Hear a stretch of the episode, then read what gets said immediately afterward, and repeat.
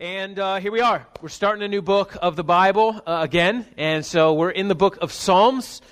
So if you uh, brought a Bible to church today, you can go ahead and point it to Psalms, whether that's um, by tapping on a screen or by flipping through a page. Either way, we like Bible. If you didn't bring a Bible with you to church today, don't sweat it. We've got one provided for you in the pew ahead of you. And if you don't own a Bible, that's our gift to you. You can take that with you. Uh, we will be in Psalm chapter 16. Psalm chapter 16. It's a new series that we're beginning uh, called Songs of Jesus. And uh, it's, you know, our intention with this series is to work through we, we like to work through books of the Bible. We like to go verse by verse. We feel like that drives the agenda. That then I don't have to come up with cleverness to figure out what's going on in your life and how to address those problems because I got no idea. I mean, honestly, I'm, it's just fly by the seat of my pants most of the time. And so I just let the Bible kind of drive the narrative and show you where areas of your life where you know Lord's speaking to you and where you need to grow and how you can become more like Jesus and how you can work for His mission and His purpose. So we work through books of the Bible, and we're going to be working through the book of Psalms one at a time. It's going to take over three years if we did them consecutively. Um, so I'll see you guys in about 2020 when we finish. Um, no, we're not going to do all of the Psalms in this series. We are going to spend, by God's grace and God, Lord willing, we'll spend February in the book of Psalms. And we're going to take on about four different Psalms in, in this. And then we're going to keep coming back to this throughout the years. That, at least that's my hope and plan for this series. We've called it the Songs of Jesus for two reasons. One reason is uh, these are songs Jesus sang. I don't know if you knew that or not, but Jesus sang. I think it's Matthew 26 or something, where the Bible says that Jesus led the disciples in singing. So Jesus sings which is wonderful. The Bible says in, in Zephaniah 3:17, "The Lord rejoices over us with singing." We have a singing Savior. So this is songs of Jesus because these are songs that Jesus sang. So um, he- heaven will be a place of singing.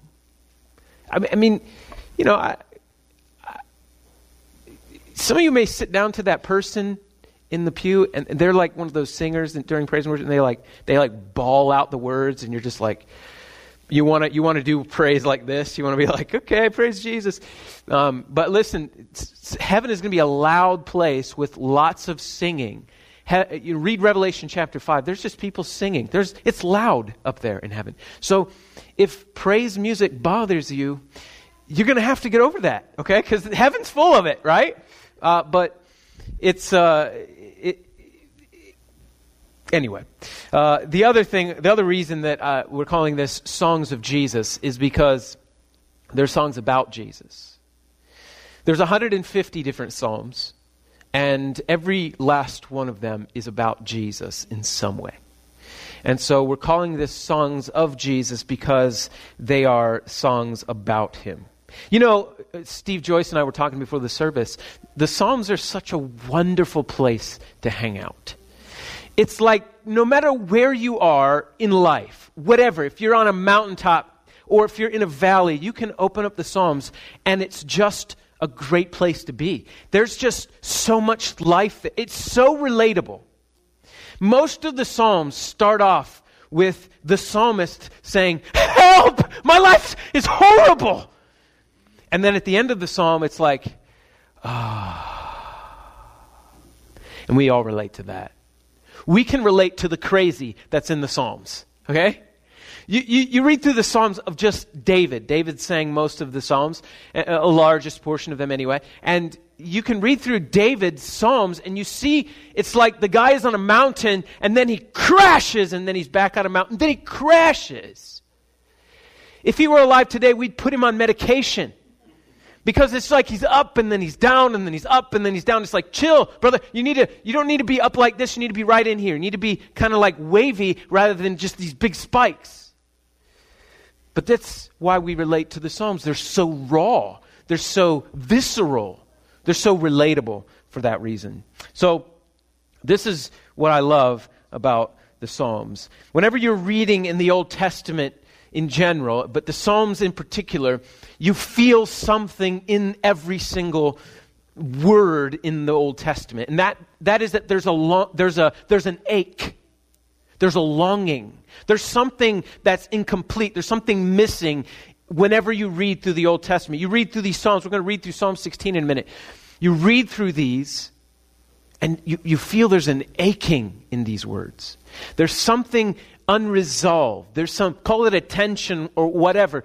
There's something that's, that's not quite there yet. And that aching in the Old Testament is for Jesus. And so here in the, in the New Testament, we can read back into these Psalms and we can see the point of the aching. We can see where the aching finds resolution. We can find where the missing piece finds its, its element, the thing it was looking for all along. When you read the Old Testament, it's a little bit like, the way it works in my head anyway, is it's a little bit like if you bought one of those, those puzzles with all the little pieces, I don't know, 5,000 piece puzzle. Right? Anybody ever put together a 5,000 piece puzzle before? Okay. Imagine you, you took out that 5,000 piece puzzle. Okay. It usually comes in a little box and you, and you just dumped it on the floor and then you threw away the box. And you totally had no idea what, what these pieces were. You had no clue. And you're just left with all these tiny little pieces, and which one fits, you have no idea. And so you're just doing piecemeal and trying to figure out where they all fit together.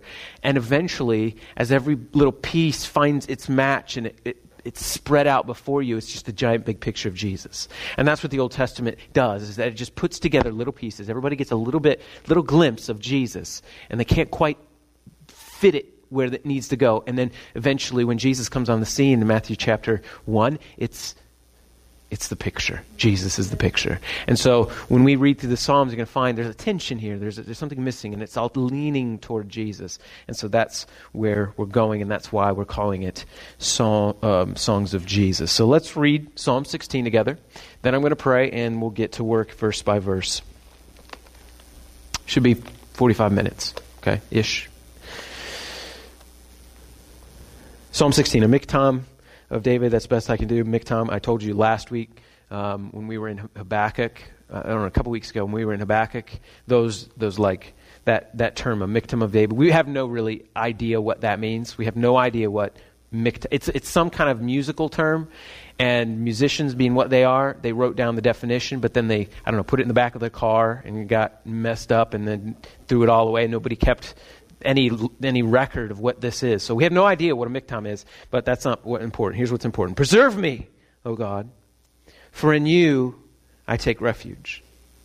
I say to the Lord, You are my Lord. I have no good apart from you. As for the saints in the land, they are the excellent ones, in whom is all my delight. The sorrows of those who run after another God shall multiply. Their drink offerings of blood I will not pour out or take their names on my lips. The Lord is my chosen portion and my cup. You should hold my lot. You hold my lot. The lines have fallen for me in pleasant places. Indeed, I have a beautiful inheritance. I bless the Lord who gives me counsel. In the night also my heart instructs me. I have set the Lord always before me, because he is at my right hand. I shall not be shaken. Therefore my heart is glad and my whole being rejoices. My flesh also dwells secure. You will not abandon my soul to Sheol, or let your Holy One see corruption. You make known to me the path of life. In your presence there is fullness of joy. At your right hand are pleasures forevermore. Would you pray? Father, we thank you for this word. And we ask you that you would send your Spirit to illuminate these words. Allow us, Father, to see Jesus in Psalm 16. Your word says that he is the brightness of the image of God. And we ask, God, that you would shine the light of your glory on the face of your Son and allow us to see him.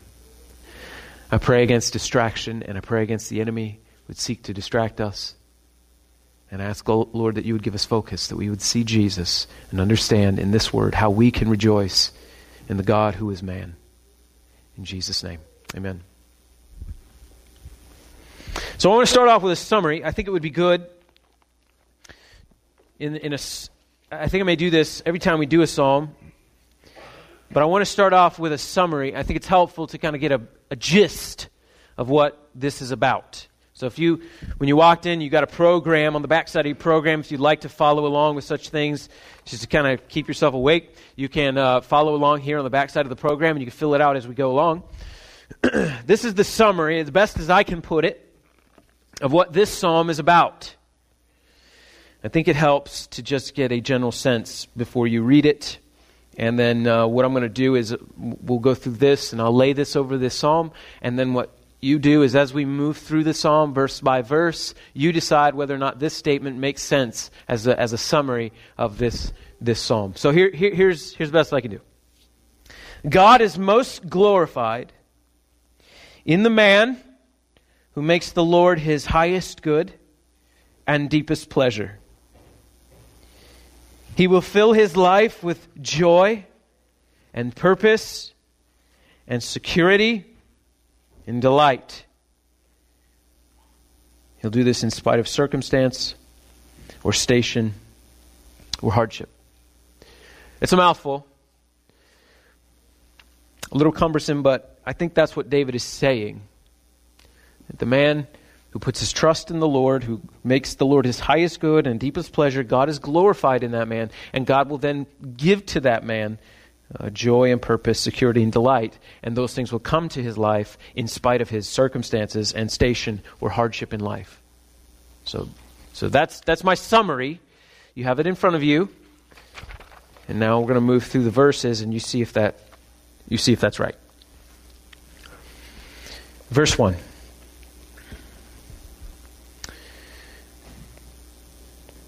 Preserve me, O God, for in you I take refuge. I say to the Lord, You are my Lord. I have no good apart from you. On Tuesday evening, we had a thunderstorm because apparently Ohio forgot that it's February and decided to send a sun- thunderstorm in the middle of winter. And my son, Ethan, who's two, was in the office all by himself when the first thunder hit. Okay.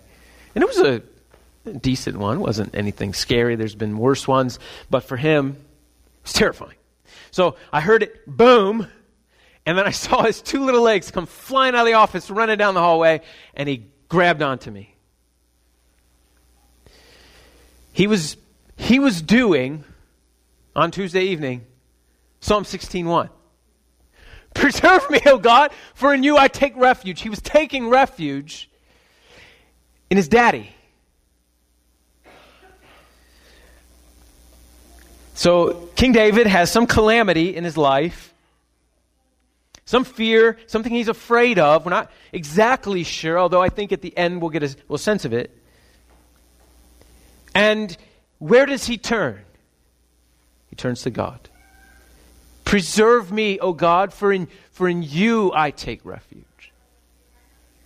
And that sets the tone for the whole song. In fact, God being a refuge is a very common theme throughout many of the Psalms. There's Psalm 9 9, which is a very famous one that says, The Lord is a refuge for the oppressed, a stronghold in times of trouble. And David says, I'll take refuge in the Lord because he'll preserve me, he'll take care of me. He'll guard me and protect me. He is a safe place. He is the safest place. Is God the safest place for you? Is, is God a refuge? Do you can, when when calamity comes to your life, is he where you turn first? Or is there something else that you seek refuge? Do you look at something outside of God to bring you comfort in a time of need? Or do you look to God? Or do you look to yourself? Do you look internally? King David looked to God and found refuge. And he says, You are my Lord. I have no good apart from you. God was King David's highest good. There was nothing good outside of God. And that's why King David tor- turned to him. You are my highest good. There's no good outside of you that I can go to that will bring me refuge, will bring me comfort in my time of tragedy and crisis. I can look outside, but nothing else will bring me refuge. I could look inside, but that doesn't do either. So I turn to my God, and He brings me refuge. He is safe. This is why, Cornerstone, we preach uh, what we call Christ centered sermons. Uh, that a lot of times when we do a sermon, you may have noticed this. We'll do a sermon, we'll do a whole sermon, 45 minutes long. There'll be almost no application. Almost none. There'll be almost no pragmatism in my sermon at all. 45 minutes, it's no, no, no, there's no like step one, step two, step three equals happy life. We almost avoid pragmatism on purpose. In this psalm, you'll find it doesn't give you a step one, step two, step three to find refuge in God. It just says, Help! I need help! And, and, this is by design. The way we preach, it's by design because I believe that you don't need to see that God, you don't need pragmatism in order to find refuge in God. Let me put it like this. On Tuesday evening, when there was a thunderstorm, my two year old is in the office all by himself. He hears the boom, and his, his, his brain goes like this What was that? Where's my dad? That's, that's basically the, the, how his brain synapse fired. what was that? Where's my dad? So I believe all you need to do is know God, and, and the response to turn to Him will be automatic. Jesus said, If I be lifted up, I will draw all men to me. And so sometimes when we preach, we just say, Here's Jesus. Isn't He beautiful? And there, there's no application. That's not to say we won't give you application. I think sometimes that's helpful. But I think for the most part, I don't, listen, I didn't have to sit down before Tuesday it wasn't like on Monday over dinner, I sat down with my two year old and I said, Ethan, listen, I need to tell you something. If you, if you ever get scared, but I want you to know you can come to daddy. Daddy's safe. So if something happens that startles you, makes you scared, just, just come to me. I'll, I'll take care of you. I didn't have to tell him that. He just knew. It's the same way with us. When we have crisis in our life, we turn to God. That should be the first place we go. That should be default mode in our mind. It was for David. There's no good in anything else. But, but we don't always do that, do we? Why, why, when crisis comes, do we look to other things? Why, when hardship comes and calamity comes, do we look to something else to bring us comfort and refuge? When a two year old knows to go to his daddy, why do we do the opposite? I think verse the rest of this will help us. So let's keep reading. We'll come back to that question. As for the saints in the land, verse 3 says, They are the excellent ones in whom is my delight.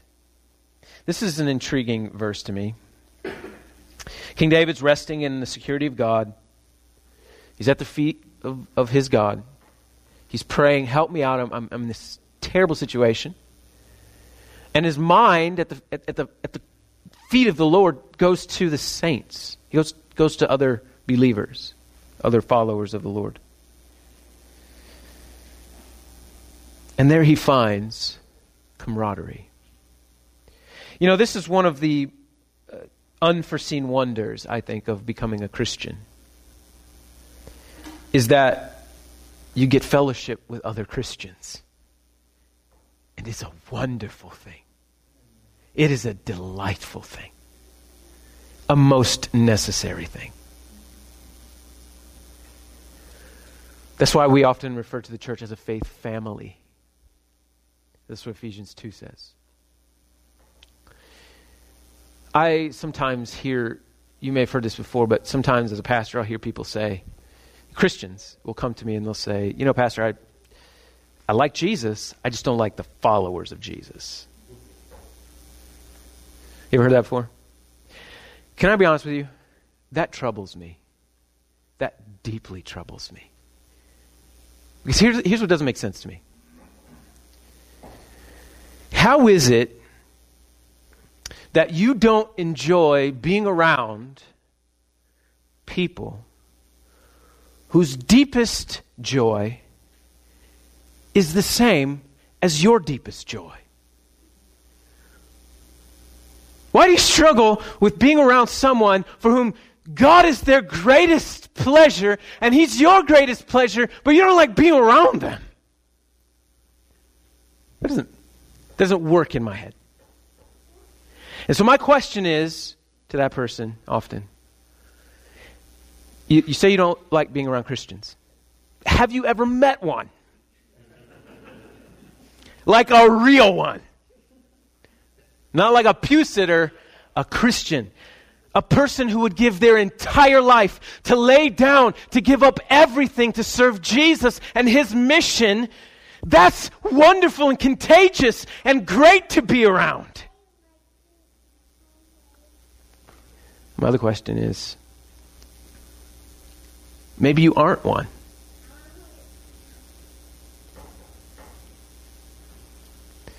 So David says, I find delight in being around other people for whom God is their highest delight. There's camaraderie at the feet of the cross. Verse 4.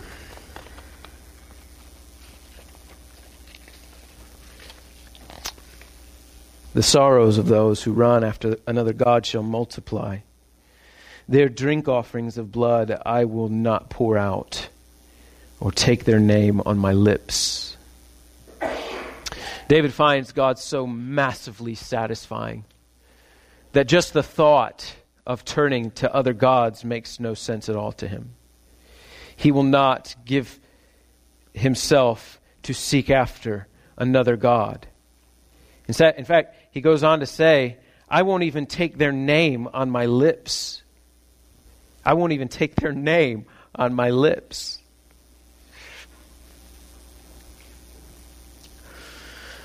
When you seek refuge,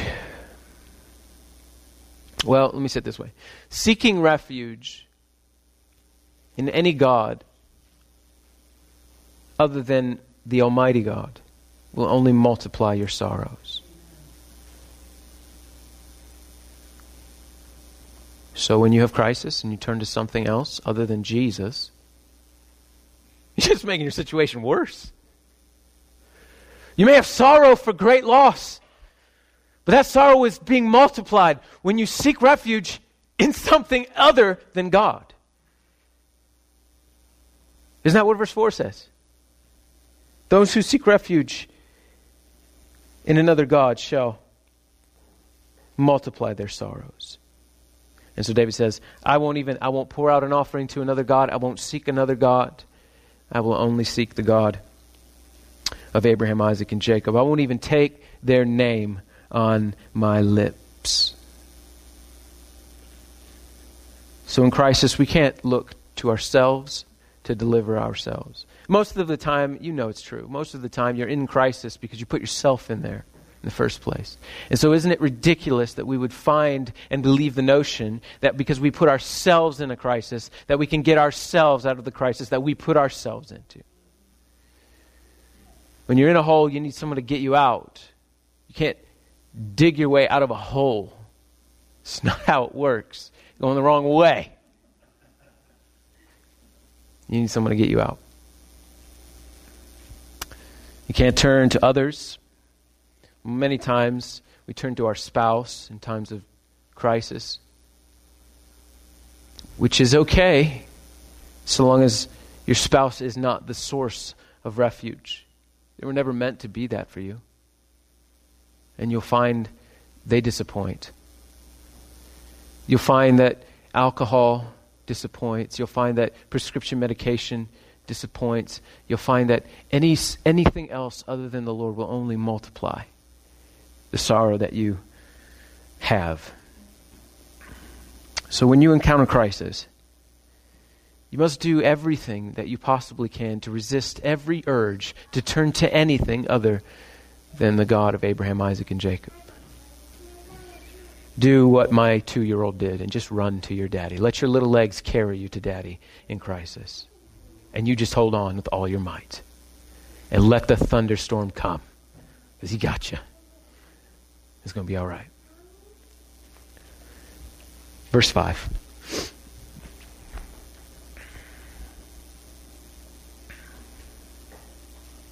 The Lord is my chosen portion and my cup. You hold my lot. The lines have fallen for me in pleasant places.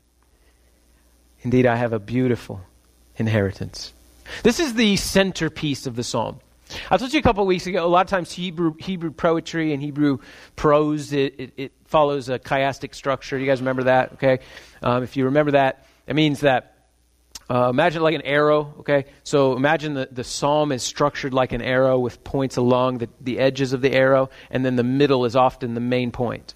And that's the point here in Psalm 16:2. This is the main point of this psalm, and it kind of works its way back outward as it goes along. So this is the main point. This is the sh- this is the tip of the arrow. W- what is holding David together during this time of crisis? He says, "Here, the Lord is my portion, and the Lord is my cup." He's, he's what I choose. Everything else laid before me, all other deliverers laid before me. The one I choose is the Lord. He's my portion. He's what I want out of life. He's the thing that means most to me. My portion, my cup. The apostle, the great apostle Paul says this in the New Testament. He says, I count everything as loss because of the surpassing worth of knowing Christ Jesus, my Lord. Nothing else matters. The Lord is my portion. Earlier in that wonderful book, the apostle says, For me to live is Christ and to die is gain. That's what, that, that's what David is saying here. The Lord is my portion and my cup. Whatever comes, let whatever come, come. I have the Lord. I have everything. You can take everything away from me, but I have the Lord. Therefore, you can't take anything away from me. The Lord is my portion. Then he says, you hold my lot, and the lines have fallen for me in pleasant places. You hold my lot and the lines, lines and lots. What, what does this lines and lots mean? He's talking about the outcome of his life. He's talking about his station. He's talking about what the Lord has given, the life that he has has been given to him by the Lord. The lines are boundary lines around his life. He's, he's taking inventory. Sort of like the middle aged guy does before he buys the red sports car. He takes inventory of his life and he thinks, there's got to be more than just nine to five and kids who can't stand me. There's got to be something more than this life that I've made. David's sort of in that place, and he's, he's saying, The Lord is my portion. And because the Lord is my portion, the boundary lines of my life, even though when I was 20, I thought they would be bigger, even though when they, I was 20, I thought they would be grander and more people would be shouting my name, even though I thought I might be on a stage and lots of people would be listening to me play guitar. Even though that's not it, I look at my life, the boundary line of my life, my pleasant, these are pleasant to me because in the middle is God. He's my pool, He's my portion. I have Him, therefore my life is good. The lines have fallen for me in pleasant places. That phrase, pleasant places, is the same word that appears at the end of the psalm where he says he has pleasures forevermore. So it could be talking real estate. But I think he means more than that. I think he means the whole of his life. Some of us, I'm included in this, we're quick to despair. Slow to joy, quick to despair. That's, that might be, as well be an epitaph for me. Slow to joy, but he's quick to despair. Not too quick on the draw, but he's certainly quick to despair. In a crisis, we go right to failure mode. You know, one or two things, ten things. They just pile up. And all of a sudden, the walls come crumbling down. And the reason we've chosen the wrong portion. We're drinking the wrong cup. We're looking to the wrong refuge. David says, The Lord is my portion. The, my lot is wonderful. You have chosen this thing for me, this life that I have. It was given to me by you. It's pleasant. Mind you, he's saying this in the middle of a crisis.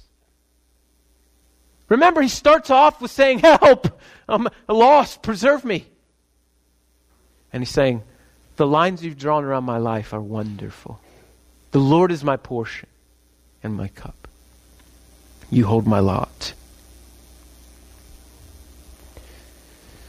When we choose God as our highest good and our deepest pleasure, when, when He's our chosen portion, our cup, Cornerstone, you can manage any difficulty. You can face head on the worst crisis. You can hear the worst news the sort of news that just sucks the air out of a room, stops you in your tracks, causes your heartbeat to change. That kind of news. Because you know what David knew. He will not leave you. He will not forsake you. He will always be there for you. You will always be in His hand. He is your portion, and they can take everything else. Everything else can fall and break down and get destroyed, but the Lord is your portion, and He will never let you go. And so circumstance can't change the fact that God is unchangeable and your circumstance and your station in life won't affect the stability of your faith.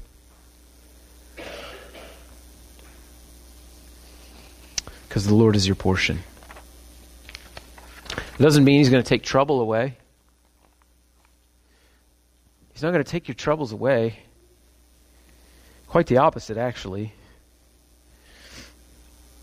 God uses the trouble to bring us to Him. And so David says in verse 7 I bless the Lord who gives me counsel. In the night also my heart instructs me. I have set the Lord always before me. Because he is at my right hand, I shall not be shaken. And David seeks refuge in God because God is his highest good. And then he finds counsel. Then the Lord gives him counsel. So he points his life towards the Lord, knowing that so long as God is with him, he can take on anything. When, th- when thunder hit our house on Tuesday evening, Ethan ran to mommy and daddy because he knew that's a safe place to go. He didn't have to figure out what was going on. That might come later.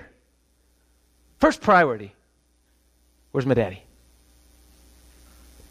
He'll figure this out. Is it starting to make sense to you why Jesus said we got to come to him with faith like a child? Kids just know these things. But when crisis comes to us as adults, we we think we're really smart. And we rationalize. And we probe with questions. And we wonder. And it leads us to despair. Where what we should do is go straight to the feet of the Lord, grab on as hard as we can, and wait. Daddy will know what to do. Then he got counsel. It was then it was after he turned to the Lord.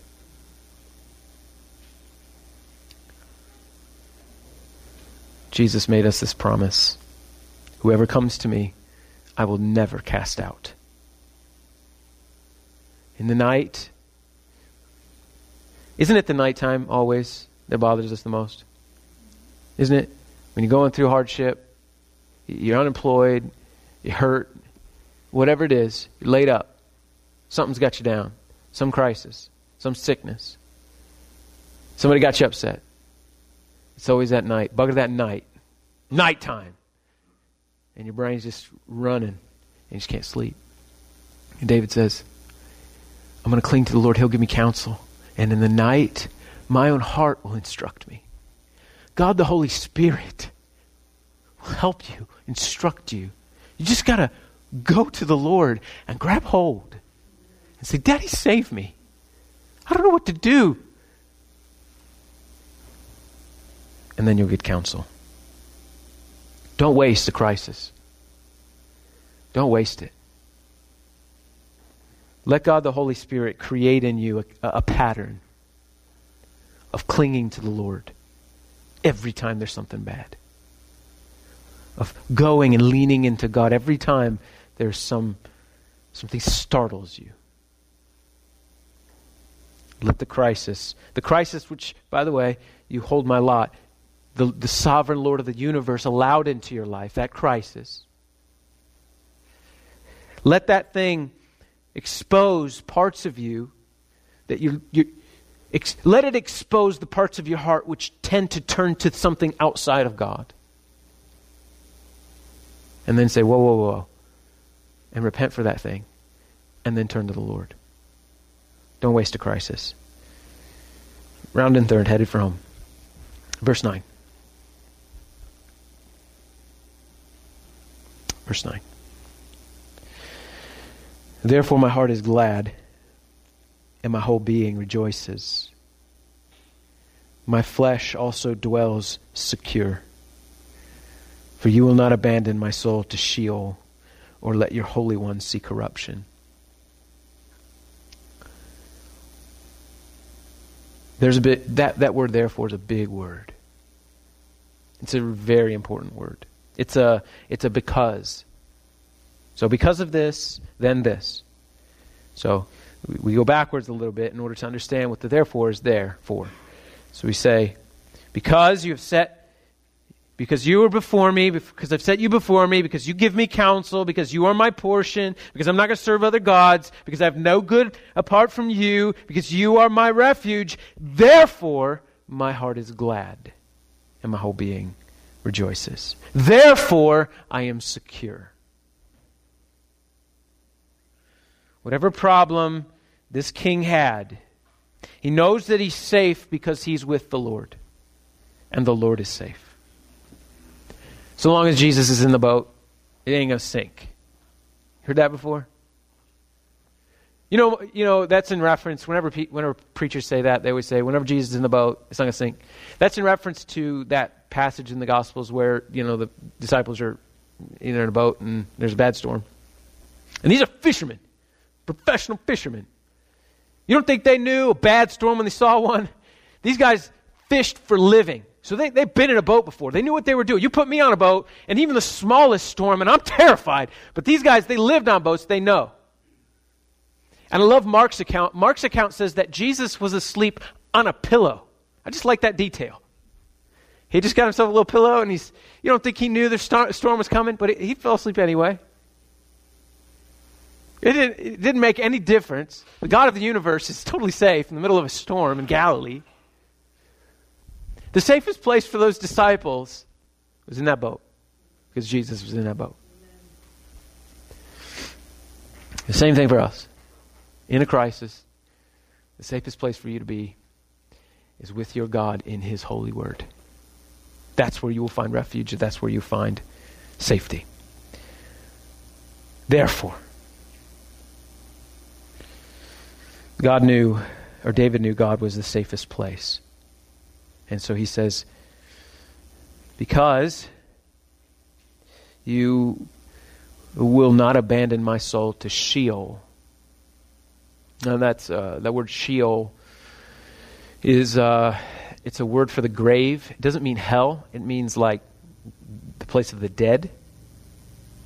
And so David says, My heart is glad, my whole being rejoices, my flesh is secure, because you will not abandon me to death, to the place of the dead. You will not abandon my soul to that place. You're going to save me in life, you're going to save me in death. He's not saying, I'm not going to die. David knew he was going to die, right? But he's saying he, he's, he's rejoicing. His flesh is secure because he knows that even when he does die, God will not abandon his soul to the place of the dead. That's what he's saying. And I think verse 10 exposes what the king is afraid of. He, he, see if you can follow. This is what I think he, he's saying here. He's not afraid to die. He's afraid of God abandoning him in death. So he's not afraid that he would die. He's afraid, see, his whole life, go back to the psalm, he, his whole life is about rejoicing in the Lord. The Lord is my portion. He's my pleasure. He's the highest good. Everything comes from him. It's all delight in you. I love my life. I don't want to go to a place where I can't delight in you. Don't abandon me to a place where it, while I'm dead, I can't delight in you. I delight in you when I'm alive. I want to make sure I can still delight in you when I'm dead. Don't, don't abandon me to death. And so he's, he's saying, My heart is glad and, and my whole being rejoices. My flesh is secure because you won't abandon me there. You'll be with me. And I can still delight in you. That's why I think he's saying.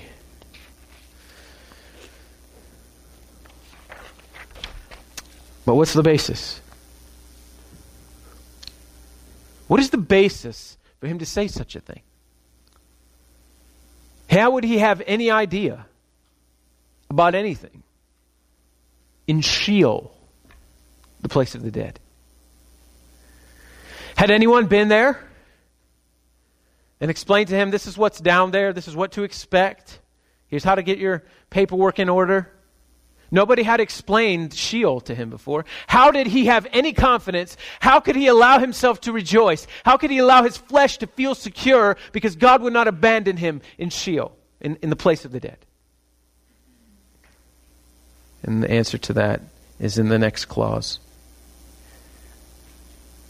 For you will not abandon my soul to Sheol, or let your Holy One see corruption. This is astonishing. This phrase, or let your Holy One see corruption, is just amazing. Hope you're ready for this. It, it, tucked away there in verse 10. The, there's something beautiful in here.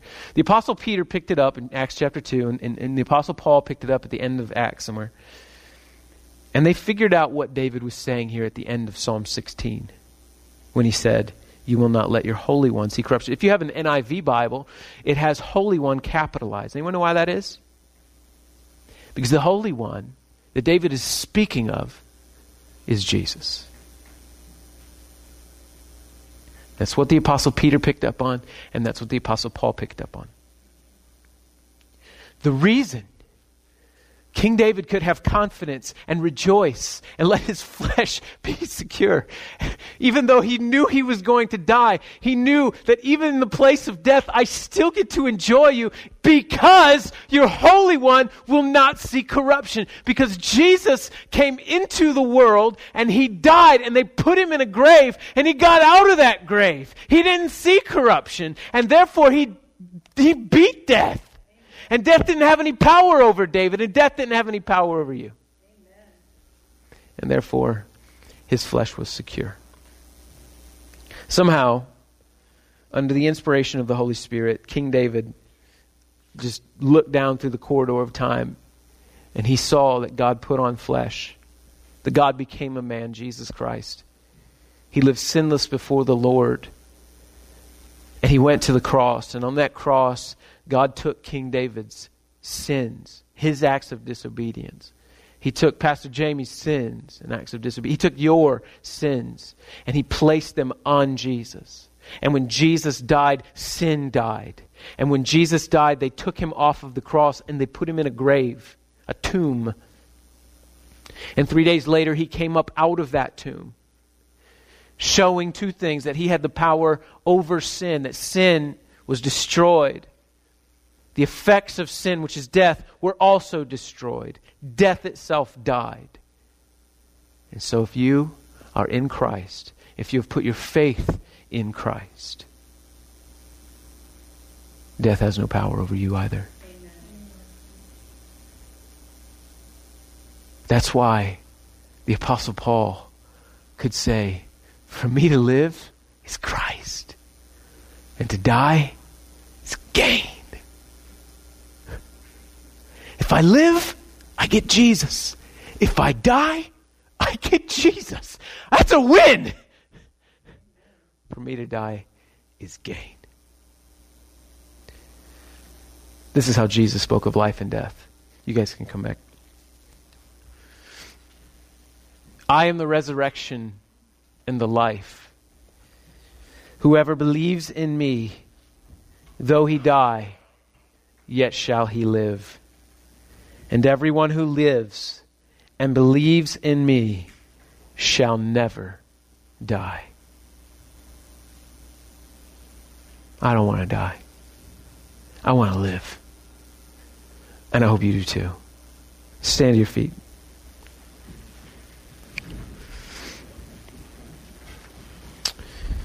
At the end of service, what we like to do is a couple of things. We're going to sing another song. And while we sing this song, here's what I'm going to ask you to do I'm going to ask you to talk to God. I'm going to ask you to communicate with the Almighty God of the universe. The Bible says that when you speak to Him, He listens. And if at any point during Psalm 16, as we've read it, and we're going to read the last verse here in a second, if at any point during that those words, hearing those words, you felt like, I've been putting hope in something else. I've been looking for some other kind of refuge in my life. That's called conviction. And the Bible says that if you put your faith in the Lord, in, in God, in Jesus, if you confess those wrongs, confess those sins, just admit it, He's faithful enough, He'll forgive you of those sins. And just like Jesus said, you can die but not die. That even though he die, he will live. And so I want to give you an opportunity here at the end of the service to just pray to the Lord, to repent for any sin, and to make yourself right before the Lord.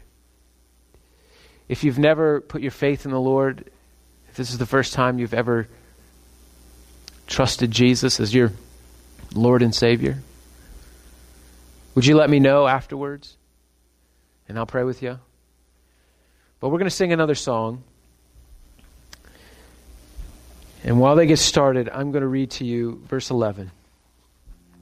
And give you the opportunity to reflect on these words and repent. And I'm going to come back up and declare over you that if you put your faith in the Lord, you are saved. If you have confessed your sins, they are forgiven. Psalm 16:11. You make known to me the path of life. In your presence, there is fullness of joy. And at your right hand are pleasures forevermore. This is the path of life. And I pray that you would draw near to the Lord and find these pleasures as I do.